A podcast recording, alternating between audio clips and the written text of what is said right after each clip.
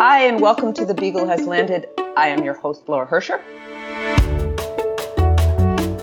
Today, we are going to be talking about something that's been heavily in the news recently, which is uh, new restrictions on abortion, uh, specifically those restrictions on abortion that target abortion done after prenatal diagnosis.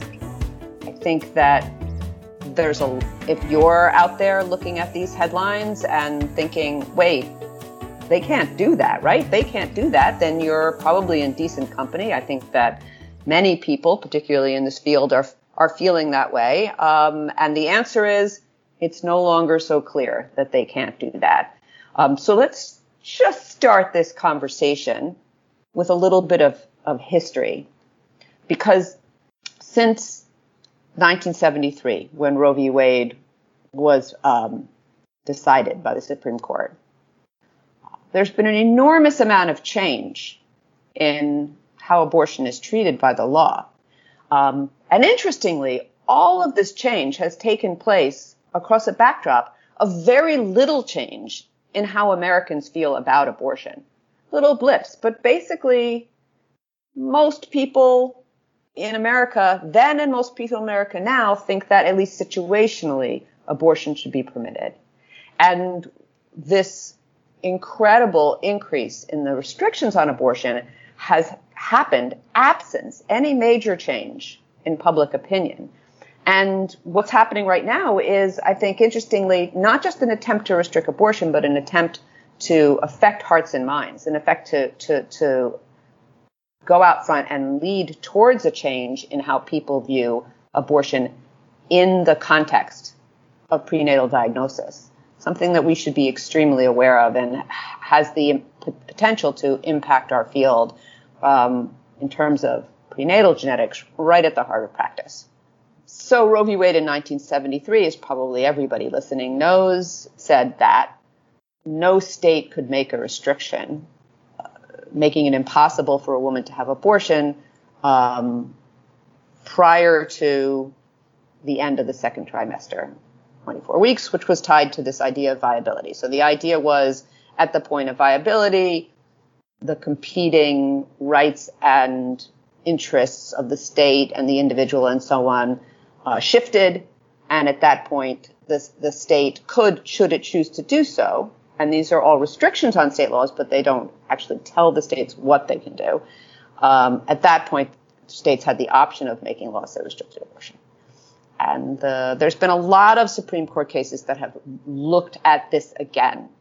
But probably the single most influential one up till right now is Planned Parenthood v. Casey in 1992. And basically what Casey brought into the picture was the idea that there were caveats that even though, okay, in general, you cannot create uh, restrictions on abortion, you can't make it illegal prior to uh, viability. You can, if it doesn't place an undue burden, and that was the standard that was created by Casey, on the woman, you can create all sorts of uh, obstacles that impede access that have various justifications. So that's where we bring in the waiting limits and the script laws, and you have to have a ultrasound and you have to, um, minors can need parental consent, all this sort of special restrictions on abortion. And they've, they've simply multiplied like mushrooms after the rain since then. And now, at a very key moment for abortion rights, the Supreme Court has agreed that later this year we'll hear Dobbs v. Jackson Women's Health, which is a case in Mississippi where they passed a law saying that no abortion can be done after 15 weeks. So obviously that completely jettisons the viability standard, jettisons the idea of trimester system, which we sort of got rid of a while ago. What will Jackson mean? Well, we don't know because it's not decided, but there's three basic options. One is that there's no change. It's very, very unlikely that there's no change. Why? One, because we know that the Supreme Court now has a majority of justices who do not favor abortion rights, who believe that abortion should be illegal. Also, why did they take the case? If they were just going to keep things as they should, they would just simply not de- decline to take the case. Obviously, under Roe, this law can't stand. So the fact that they're listening to it means that at, at least a, a majority of the justices said we're open to changing the way we do business here. So that's unlikely. The other is that they overturn Roe and they simply say Roe is a standard. It's gone. It was it was uh, was what we lived with for a long time, but we don't believe that now. And at that point, states would be free to uh, create whatever obstacles to abortion that they chose, including simply banning it outright. And there are a number of states, I believe it's 11 now, where there are laws already on the books that say the minute Roe's gone, these laws come into effect. So there would be a bunch of states where that would happen instantly and a bunch of states where it would take five more minutes. And the other possibility is they don't jettison Roe entirely, but they allow this law in and create sort of a new standard that would allow states to limit abortion, but perhaps not completely. And that might be a sort of a more politicky thing for the Supreme Court to do because that might sort of dim the backlash uh, that they anticipate. Now, keep in mind, a little different than what we're talking about here is that uh, Jackson, uh. Jackson, actually has an exception for health emergencies or for fetal abnormalities. So that law passed in Mississippi, as it stands, actually says that in the case of a fetal abnormality not well defined, a woman could have an abortion, although good luck actually getting an abortion in Mississippi once they've shut down all the abortion centers. But that sentiment, that idea that this that this is a, an exception, and like there's other exceptions, exceptions for the, the, the life of the mother, you have to do an abortion if the mother's life is, is threatened and so on. Some, some some laws have exceptions for incest or for rape. But that's not a universal sentiment. And in fact, I would make the argument that there's very clear evidence that the anti-abortion movement, and it is like a very well organized movement, and often 10 steps ahead of the pro reproductive rights movement, is focused on prenatal diagnosis, is actively targeting prenatal diagnosis. I'm going to go into that a little bit. So in 2012, I'm, I'm, I'm macabrely proud of this uh, uh, it's a bad way to be right, but in 2012, in the DNA Exchange post about what were the top 10 stories of 2012, I picked out Rick Santorum attacking the American Care Act, Obamacare, in 2012, saying that insurance companies should not be required to cover prenatal testing because tests like amniocentesis, he said, lead to abortion more often than not. Now, of, of, of course, that's a misstatement sort of on the face of it because amniocentesis leads to reassurance more often than not. But the point of what he was saying was that the utility of amniocentesis is abortion and therefore uh, insurance companies should not be allowed to, should not be forced to pay for it. It's a very important statement and immediately unsettling in its indication of, of, of how focused they were on this idea of abortion post prenatal diagnosis to be able to tar it as eugenic and particularly pernicious form of abortion. So I thought, I'll be honest with you, that they were going to do it through the money, that they were going to start a, an attack on, and I still think this is probably true, on uh, pressure insurance companies not to pay for prenatal diagnosis, not to pay for prenatal testing. But in fact, what happened a year later, just one year later, was North Dakota passed the very first of what they call the reason bans. Uh, the reason bans say a woman can't could could have an abortion normally, but if her reason is that there's something wrong with the fetus based on a di- genetic diagnosis, then she can't have the abortion if that's their motivation. Uh, probably you're thinking this is very hard to prosecute. Why, yes, it is and yet it has an enormously chilling effect on abortion in general. And versions of these uh, now exist in 11 states. Why do we think that this is identifying fetal diagnosis as an area that they can make inroads? Like I said, this battle for hearts and minds. Well, and, and why does it matter? Well, I mean, a, a, abortion's likely to become more restricted in all of these states anyway. And if it's completely not legal, also abortion after prenatal diagnosis is not legal. Uh, but in fact, a successful campaign to convince people that these are particularly evil abortions or these are terrible, immoral decisions is clearly terribly stigmatizing to individuals who choose termination.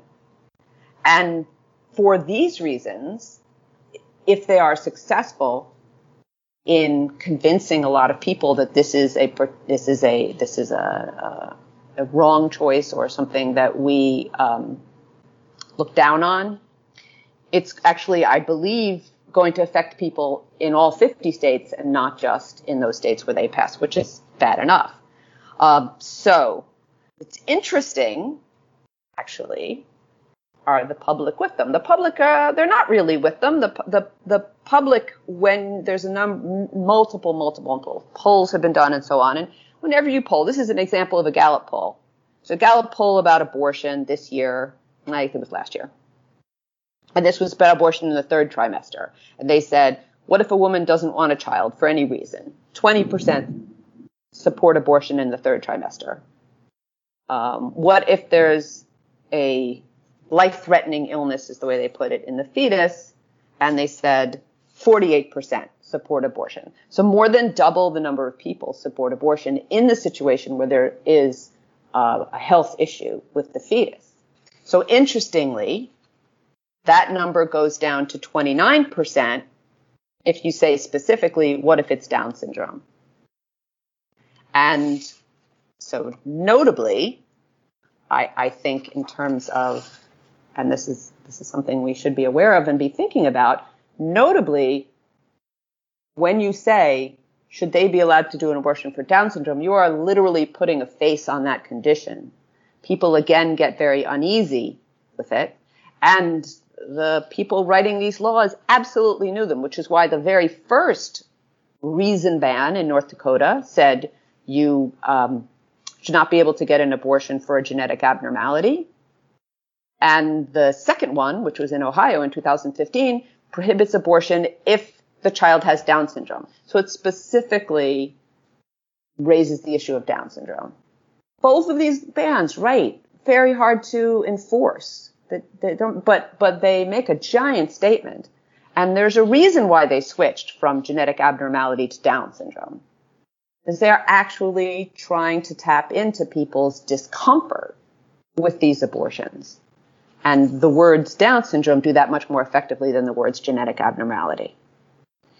Uh, so, where are we right now?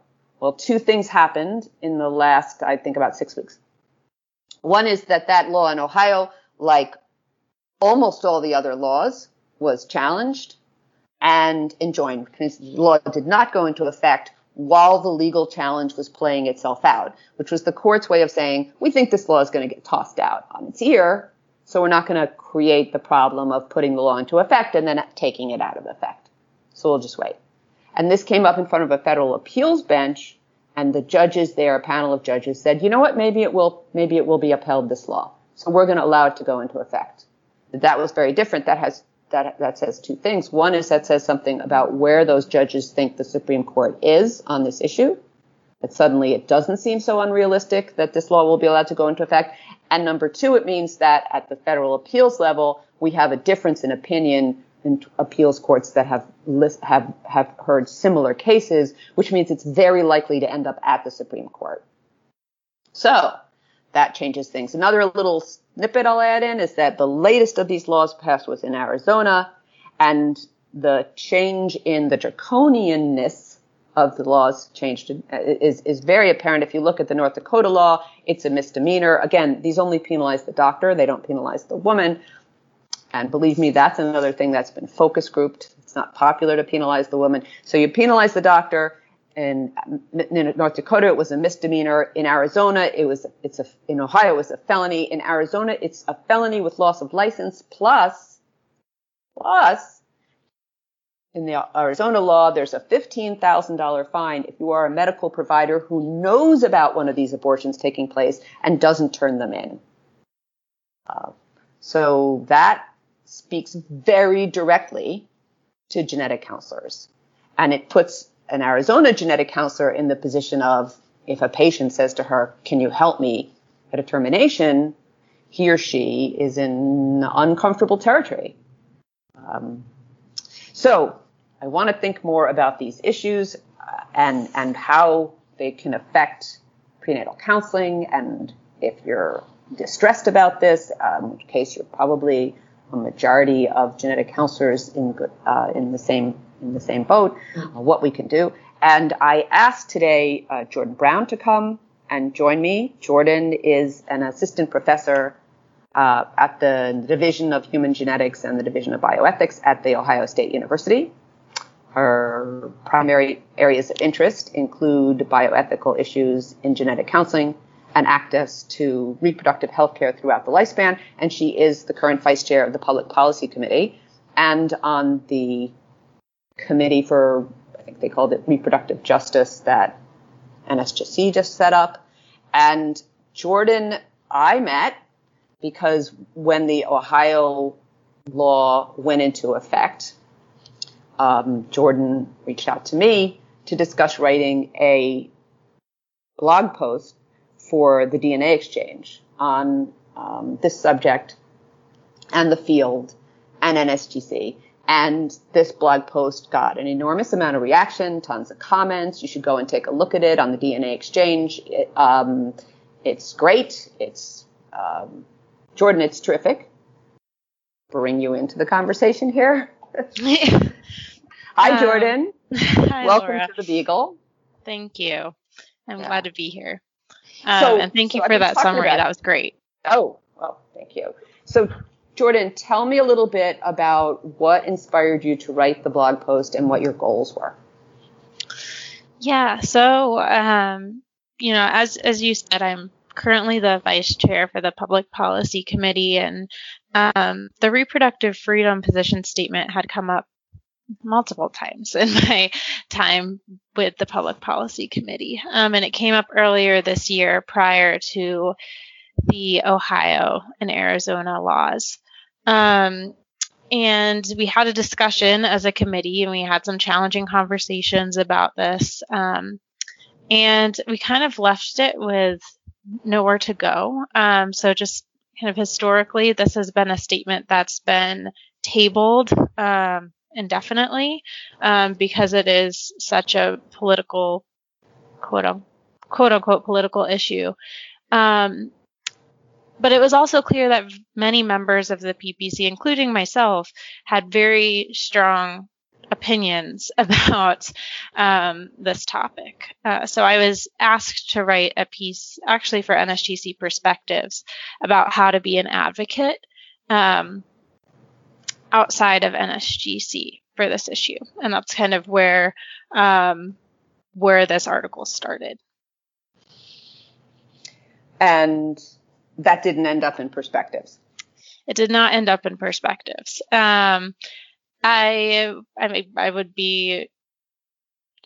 I knew while I was writing it, it was probably not what GC was looking for to to go in perspectives. Um, but I felt like it it was something that needed to be said, and um, it felt disingenuous to write um, an an article about telling people to be individual advocates when we have a lot of power as a group um, and and we have a chance as an organization to make an impact on this issue and we're not we're not using that. So um, that's where you know i kind of made the decision to just go for it knowing that it would likely not be what they anticipated. Um, and yeah, obviously it did not end up in perspectives and ended up on the DNA exchange. Yeah, so this is an, an, an old issue here, and, and let's just be clear.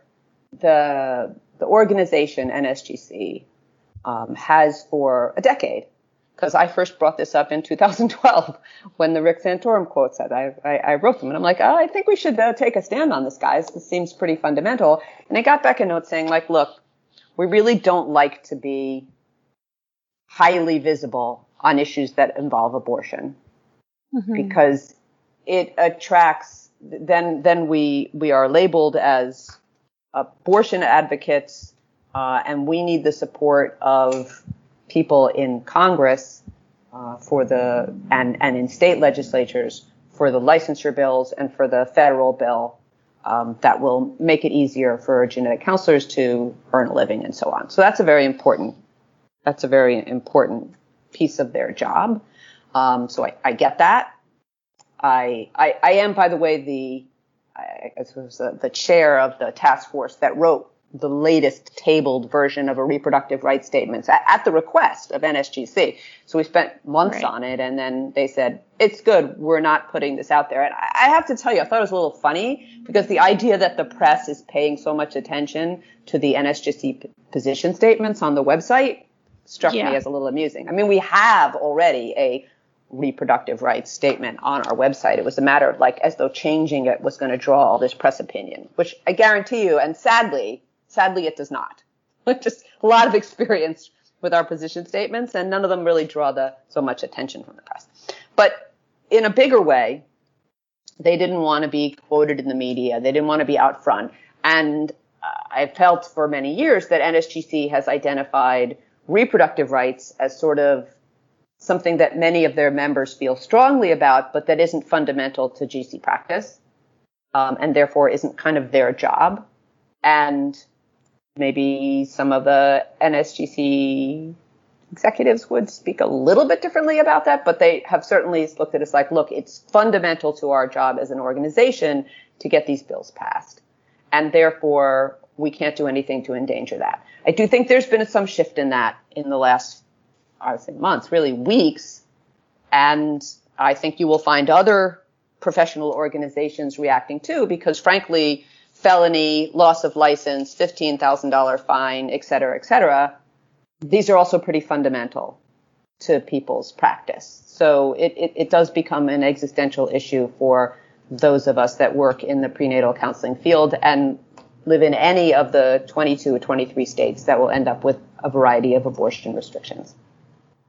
Yeah, and Laura, we had a meeting earlier this year as the PPC. With we actually met with a member of Capitol Counsel who um, does some of the lobbying for NSGC to to give us some more perspective on why this is something that why abortion is something NSGC doesn't seem to want to touch with a 10 foot pole.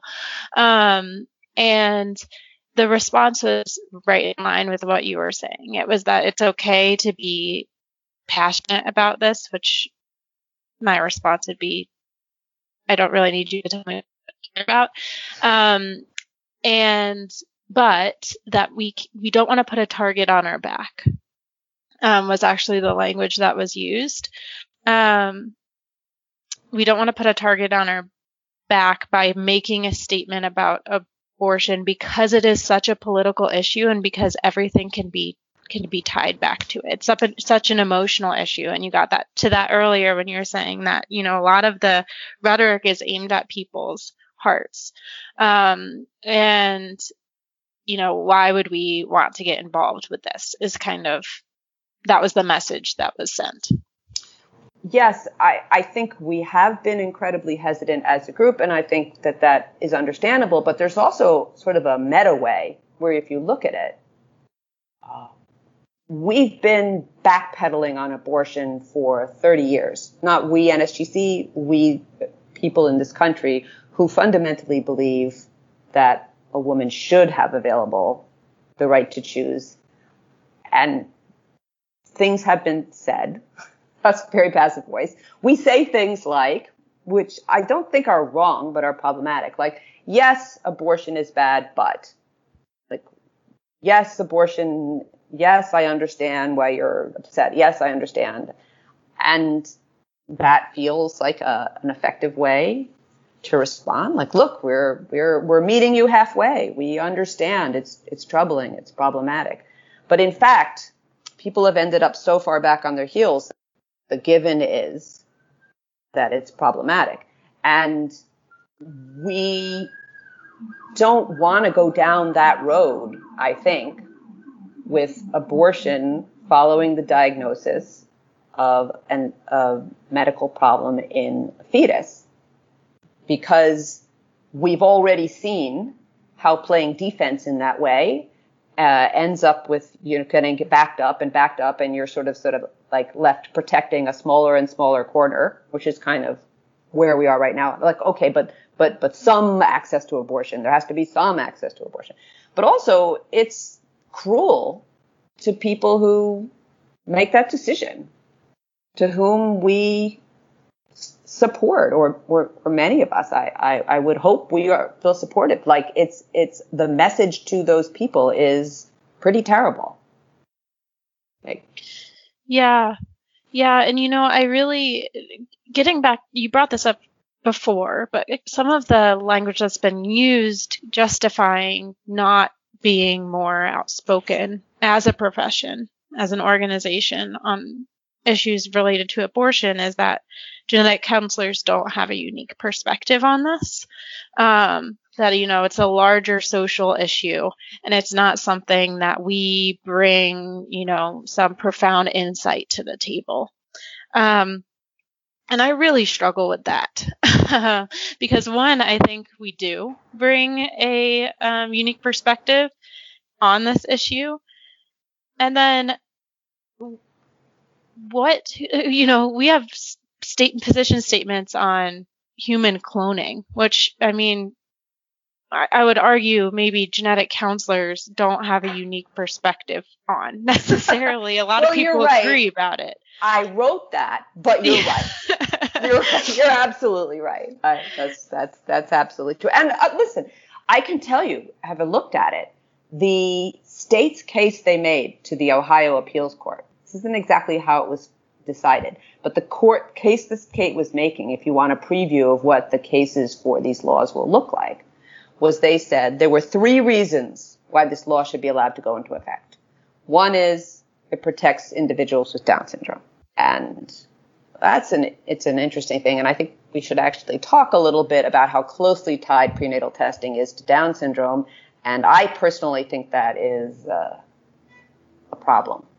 But number one, and they said it, it's the now. So as genetic counselor, I've had the experience to work with a lot of families with Down syndrome, and I've studied polling of parents with Down syndrome, and a majority of parents with Down syndrome consistently support the right to prenatal testing. In fact, that doesn't mean that they all don't want their kid with Down syndrome. That doesn't mean that at all. But whether it's for preparedness or knowledge or just understanding as a group who have a special needs child that maybe some people are not in a position to handle that in their lives. Whatever these sets of reasons are, and those are all things that have been taken from things that were talked about by parents with Down syndrome, they're more interested in making sure that when the diagnosis is made prenatally, people are given fair and balanced information on what right. Down syndrome is like than in blocking access to, to prenatal testing at all. Um, at least that's been my experience as a genetic counselor with these families and these ad, and, and ad, advocates. Um, number two reason they said is that it would be sort of bring shame on the profession of doctors if they were known to do these sorts of abortions. I'm sort of just lay that out there of how incredibly stigmatizing and what a terrible thing that is to say, saying that that that doing this would would make doctors that public would lose trust in doctors. That is a really different point of view. So I think genetic counselors actually do have something to say there. Um, and can speak for all of those people who would lose trust in their doctors if they knew that their doctors and their genetic counselors were required to not tell them what what choices they have and not be honest with them and to deny them access. Um, and three, very specifically, if you hear something in the background here, there's thunder and lightning happening here and, intense. Um, three, the state of Ohio said that if they allow abortions to happen after a diagnosis of Down syndrome, families will find themselves pressured by medical professionals into having those abortions. So that answers, that speaks so directly to what you're just saying, Jordan, where it's like, who has a better perspective on being able to say whether or not that's true than genetic right. counselors? Um, yeah. And if we don't answer that in court in the form of an amicus brief, we're saying that's not going to happen. That shouldn't happen. You don't need to pass a law forbidding abortion to make sure that your medical professionals don't pressure people into having an abortion. Need to work with your medical professionals to make sure that doesn't happen. And we as a profession are, are very committed. I know it's not perfect. I, I know people can, can call up and tell me stories about people that have been pressured about having abortions after, or questioned and questioned till it felt like pressure. But I will say that as someone, we both work in training programs and no one would ever teach a genetic counselor to respond that way. Exactly. Yeah. And I think this, it gets at one of the most, unfortunately, useful arguments is pitting, you know, abortion rights and abortion advocacy against disability rights and advocacy. Um, when really the two are inherently tied and, you know, a lot of abortion and reproductive rights advocacy is extremely inclusive and intersects profoundly with the disability rights group. But what I think a lot of these laws and a lot of the dialogue and rhetoric around these pieces of legislation and just abortion rights in general is, is that, you know, it's directly in opposition to disability rights. Um, and that's kind of where I think this, these laws specifically about Down syndrome and here in Ohio, you know, that's in place now they get at that because Down syndrome is something that people know. It's something that, um, you know, a lot of people are familiar with that diagnosis. And um, by using that language, they're able to, you know, to get at people's heartstrings um, and to make it an emotional game rather than one based on facts. Yes, I mean, I think your point that it creates a false, a simplistic division, right? Between right. abortion rights and disability rights. Whereas step one step back, folks. Just step one step back. If we make it illegal in Ohio, have an abortion following a diagnosis of Down syndrome, does it not happen? Does it not happen? Of course it still happens. How does it happen? It means that everybody who can afford a goddamn plane ticket and has the internet savvy to Google abortion centers in New York and can take three days off from work and can play for a hotel room, all of these ands ands, which is a lot of people, right? Um, right. They have the same access they've ever had to abortion. Just takes a few more clicks and a few days. And so what happens over time? And it's not just about abortion. It's about all sorts of genetic disease. But just talk, sorry, it's not just about Down syndrome, but just look at Down syndrome. It's already happening. It's already happening. What happens over time is that Down syndrome starts to be something that only occurs or occurs much more frequently in communities that don't have access to get on that plane, to, to, to, to get a hotel, to take three days off from work, that don't have the social supports, that don't have the financial supports.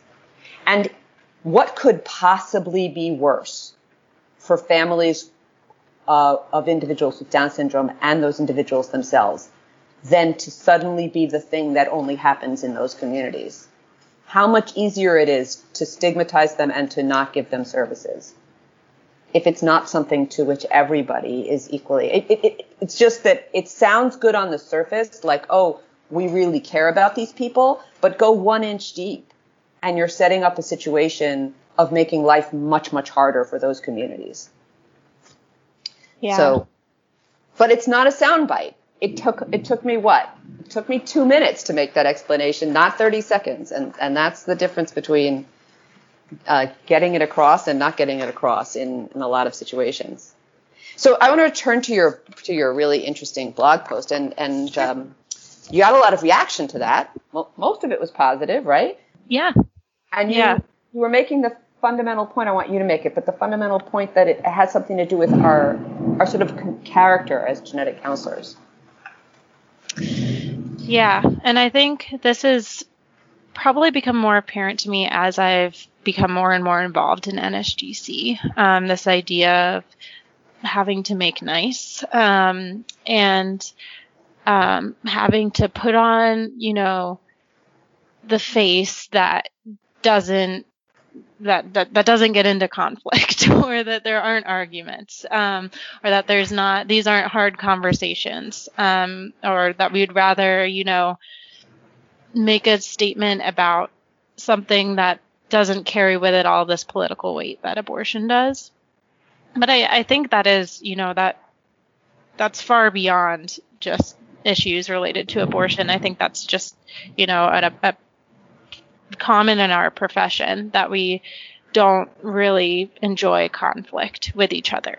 Um, which is funny because as genetic counselors, we do a lot of, you know, con- confrontation in our counseling. And it's really just this idea of having conflict with others within your community that seems to be really, um, really not welcome, um, at, at, least within NSGC. Yeah, I think it's true. It's actually one of the things that makes, ironically, it's one of the things that makes it such a wonderful profession to be in is that you're surrounded by a lot of people who are mostly really nice, really care about your feelings, and really want to know, you know, what they can do to help. Um, a lot of those, it's just, I think your post was saying, that's great, but sometimes that's not effective. Right. Yeah, that's exactly what I was trying to say. Um, and it's no, it's not effective when we have these bigger issues that you know it's not something that we can just turn away from and say, well, we don't really want to have conflict. And I think part of that is that we know that there are people in our profession who don't agree, and that's fine. Um, and, you know, people are allowed to believe what they believe. That's, you know, it's not NSGC's place to say everybody who's part of this profession needs to be pro abortion. Um, it's just that as a profession, supporting our patients and our members ability to access abortion is really important. And that's different than saying everyone needs to agree with it. Yeah, that's exactly right. I mean, I, I would say to a student, you know, um, know and understand what your private beliefs are. You have every right to them. Um, the only thing we ask is that in the prenatal setting, you're willing to support whatever the decision is of the person across the desk from you or in the other chair. I don't I don't want to presume. I don't want to be desk presumptive. That's probably a violation of some some code. Yeah, and so this is all for me a fascinating conversation subject. I just you know sort of stunned to find ourselves here where it's not a hypothetical like what if you know sort of doomsday conversation about the Handmaid's Tale, but instead, actually, we're discussing the 2021 Supreme Court calendar. Um, right. So, I think what what would be useful to talk a little bit about both what individuals can do and what NSGC can do. Uh, NSGC has established, as we've mentioned, and Jordan's on it, a task force that will be looking at uh, a number of things, which I think will be enabling people to get involved at the local level because these these laws are first passed obviously at the local level. So we need to step in there and explain to people well for instance could have explained to people in Arizona the risk you put people at when you basically say to patients don't tell your medical providers about your plans or your concerns because they won't be able to help you. And in fact, you'll put them in a position where they can be in legal jeopardy uh, because the law in other places, based on bioethical principles, bends over backwards to make sure that in, unless somebody else's life is at stake, that, that we want good communication between patients and their medical providers. We want people to feel safe in that. We want to be able to tell say what what they feel, where they are, what they're going to do. We don't we don't want to shut off those lines of communication. Uh, and maybe we could have made an inroad at least in that piece of the legislation. But um, so I'm drifting away. So what could NSGC do? The task force theoretically could align itself with other organizations like um, ACOG or the AMA, potentially larger organizations that might also feel that find these laws threatening and um, I would suggest to you, Jordan, since you're on the task force and I'm not, that you look at uh, hiring a lawyer to help us craft a generic amicus brief that could be shaped to a, an, an, individual situation um, when it comes up, to work with other organizations to state in court the ways in which what's presented about medical care situations is incorrect. For instance, the Ohio judge said one of the reasons why they allowed the law to go in force is that it wouldn't stop anyone from getting an abortion actually because that person who theoretically a second trimester uh, pa- um, prenatal patient who's gotten a diagnosis of Down syndrome could just go to a different clinic and not tell them why. Yeah. So you're in Ohio. Um, how realistic do you think that is? I do not think it's realistic. I think, um, you know, what what we have to think about beyond even just state legislation is, is local legislation. And that's where a lot of these even stronger restrictions are being put into place. Specifically in Ohio, there was a recent um, piece of legislation that went through in Lebanon, Ohio. Um, but really restricting people's access to abortion clinics, people receiving help and getting to and from abortion clinic, those clinics, those working there. Um, so, you know, on top of this, you know, very um, coordinated effort to attack the reasons why people get abortions in the first place, there's this underlying, um, very choreographed uh, and unfortunately they're getting it done, but very choreographed effort to restrict access to abortion by limiting abortion clinics from operating. Um, so sure, you can say that someone who has a diagnosis of um, whose pregnancy has a diagnosis of Down syndrome could go to a different clinic in Ohio and say, not tell that provider that that they know that information um, or that they suspect that information because the, the law in Ohio actually says confirmed or suspected, which is um, kind of another issue. But uh, the the larger problem is that all of these clinics are already struggling to operate now. Um, so there's kind of two things going on, um, and it may it sounds easy to tell someone to go to another clinic to get that abortion, but if there is no other clinic, then they don't have that option. Right, right, absolutely, and that's the situation in many of the states. I think Ohio is actually far and away not the worst one. Um, compared to Mississippi or Arkansas or North Dakota and South Dakota and so on, um, where there's barely any abortion available in the state and services may be hours and hours away and so on. So some of the things that NSGC could do as an organization, should it choose to do so, should it choose to align itself with other organizations also interested in doing so, would be to present evidence in court uh, explaining, just sort of giving factual statements about the ways in which the information presented to the courts in these cases is not an accurate reflection of the world as it actually is and, and causes a problem. Without getting into the discussion of whether these are, let's say, ridiculous, unfair uh, laws that restrict people's autonomy and individual. No, okay, we're not philosophers, so we can't speak that way. That's sort of what NSGC is saying all along. But the organization can talk about difficulties in access and the need for professionals to schedule and the practice guidelines that say we don't pressure people to have an abortion uh, if they don't want an abortion and so on. So there's lots of sort of fact-based ways in which NSGC could get involved in having a say in a way that, as Jordan pointed out right in the beginning, is not available to an individual. So frustrating as it is, we kind of have to work through the organization for some of these if they're going to happen. But let's face some facts here. Reason bans, no reason bans, whatever. Come next spring, uh, abortion is going to be much, access is going to be much more restricted in large swaths of the United States. That's something that's just coming down the pike and we need to face it right now.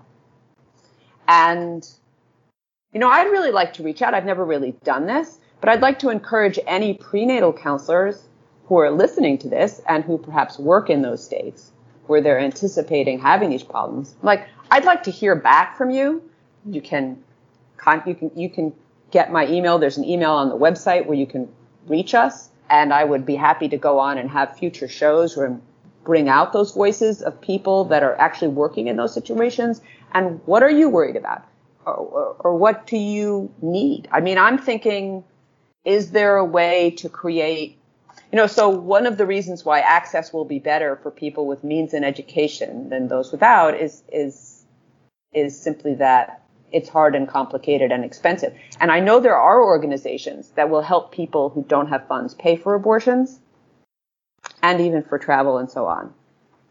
But maybe one thing we need to start thinking about is can we put together sort of a a single website or phone line or access point um, that we can offer people uh, to get in touch with individuals that will help them in other states if their state is a no abortion state. Yeah, and that's one of the things that we were trying to do with Genuine. Um, is, so why don't you say what Genuine is? So Genuine is a group that we um, started to um, to to kind of be a home for people who have similar thoughts uh, about reproductive rights and abortion access. Um, and it, the goal is to provide a space for advocacy outside of NSGC, but also in a way where we have strength in numbers. Um, so it's open to all genetics professionals, um, and and the goal of the collective is really just to um, use our collective voice um, and be loud about these issues and try to put pressure on other organizations like NSGC.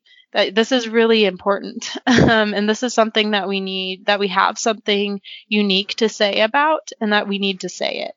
Um, and to kind of show, to visualize that there are a lot of genetic counselors who do feel this way. It's not just, you know, me writing a blog post. No, absolutely isn't. I mean, we've heard it, right? I mean, you saw the reaction. Uh, how many comments were there in reaction to your to your post? I'm not sure. It was a lot. I'm not going back to check right now, but it was it was far more than our typical thing, and and some of them were took uh, took exception to some of the things you said, but most of them were supportive, and a lot of them were panicky, nervous, agitated. How am I going to practice effectively? how am I how am I going to be able to do my job in this situation? And and yeah, I think that we need to do more than constantly react to things that have sort of already happened. Right. And if you believe that a, that abortion following a diagnosis uh, that results from prenatal testing is illegal, why do the prenatal testing? And so this raises some interesting questions alone because I expect that they will continue to attack that. And just as in many, many states in the country right now, about half the states in the country, uh, state Medicaid and everywhere, federal Medicaid won't pay for abortions. I would not be surprised if the next thing that comes down the pike is uh, attempts to make sure that state Medicaid and federal Medicaid in a lot of areas, federal Medicaid everywhere and state Medicaid, don't pay for prenatal testing which really will create a two tier system of genetic medicine in this country. One for people who can, who live in different states or can pay out of pocket, and yeah. one for one for those who don't. And a part of the answer there, which is really interesting for me when I think about this, is to make an airtight case that prenatal testing is not just about access to abortion. But I feel guilty about doing that because while it's effective. It's the most effective thing we could do to make sure that that doesn't happen. It also is like just what I was saying before, where it's like saying like, oh no, we're not going to use this for abortion. I'm like, I mean, what we do, where, where I, the case I want to make is people should have that option. Right. Like I don't in any way think that I am just one person writing a blog post. And I, I, didn't think that going into it, but I wasn't 100% sure, but the amount of support and um, positive statements after that came out really cemented that this is something that we, as a community really care about. Um, and maybe, you know, that is not being reflected in some of the decisions that are being made by the organization. Um, but I will say that it hasn't all been positive, particularly from NSGC. And I think that's what's been hard is kind of figuring out how to keep going within this organization when there is this constant battle of, um, you know, being the troublemaker. um, and, um, you know, it is covered, Jordan. I got yeah. yeah, I mean, I'll say like when I submitted this to Perspectives, the um, the the conversation after I submitted it started with, you know, we can tell that you really care about abortion because you had one, um, which is probably the most dismissive, dismissive thing to say, and also just totally misses the point of the entire article. um, but I think that's probably actually how they were feeling um, and kind of the lens that they were looking at it through that this is an emotional thing and that I was emotional about it. Um, and yeah, that's because- like shades of hysterical women, you know, from the 19th century. Like, oh my God, you can't be trusted on this issue because you have a uterus. Yeah, which is weird when it's coming from other women. um, but you know, it's I think it makes it makes people it's it's tiring. It's tiring to be within the organization and continuing to you know raise your voice and feel like your hands being slapped for doing that. Um, so I think you know we need to continue to show that this is something that not just a few people feel passionate about. This is not just the people who had abortions who care about this issue. It's our the, the majority of practicing genetic counselors. Um, and I think if we can illustrate that that gives us a lot more power to say that we should be doing something as an organization to to advocate for this. It's a great point, Jordan. And we are definitely like well over time. So I just want to end saying saying one thing. The, yesterday, like probably many other people, I got in my inbox the um, forget what they called it exactly the the social justice position statement. Fine words, fine words, excellent words but it's just a bunch of words. It's just yep. a bunch of words, NSGC. This is a social justice issue. That's what this is. I recently did a project which involved interviewing the parents of children with Down syndrome, trying to access that group, got in touch with a group called the Down Syndrome Diagnosis Network, which um, which tends to uh, be a first step for families that just found out about a diagnosis or just had a child with Down syndrome. So they see a lot of sort of like the younger, skewing younger. And um, the woman who's the head of it, we got in a long conversation, and she said to me, The thing that's incredible to me is in the last five years, suddenly it feels like all of our new members are people of color. And I don't have any statistics on that but it sent a chill down my spine. Because I've been talking about this for really, I've been talking about this for 20 years. But listen, think about it. If we restrict who can get abortions, the natural consequence down the road is exactly what she was just identifying there. Um, so it's very nice to make a statement about social justice and so on. But social justice in the world is, I'm going to use Jordan's word, intersectional. And it's not just a matter of what? Going up to somebody in the street and saying, I support you, I'm an ally. This is, this is a social justice issue for everybody. And it has tremendous implications for the entire practice of genetics, for who our patients are, who has genetic illnesses, I mean, this is a period of time when what we can test for, it's very soon going to get away from this issue of Down syndrome, which thank goodness, because Down syndrome is not at all one of the terrible things that can happen, right? So, so there are lots of other things, and all of them are, are going to happen only in certain populations and not in others if we don't get a handle on access to prenatal testing, to carrier screening, and yes, to abortion. Yeah. And I would argue that as genetic counselors, we have an obligation to not just talk and to take action for things that affect our patients and ourselves. Um, and, you know, if you look at our code of ethics, you could string together some of that so that, you know, it, it is an obligation as genetic counselors that we use our position and our expertise in a way that supports our patients and advocates for them.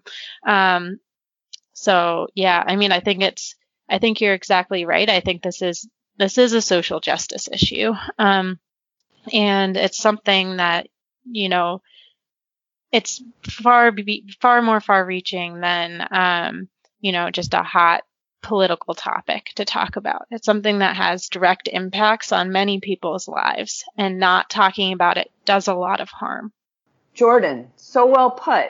I definitely have to give you the last word on that. Thank you all for listening to us today. Please take me seriously. I want to hear your feedback. Uh, go to the website, email me from there. Tell me your experiences, your thoughts, your criticisms, all of it. I'll do another show if there's a response where I bring forward those voices. So for today, pleasure doing business with you, Jordan. All right. Bye.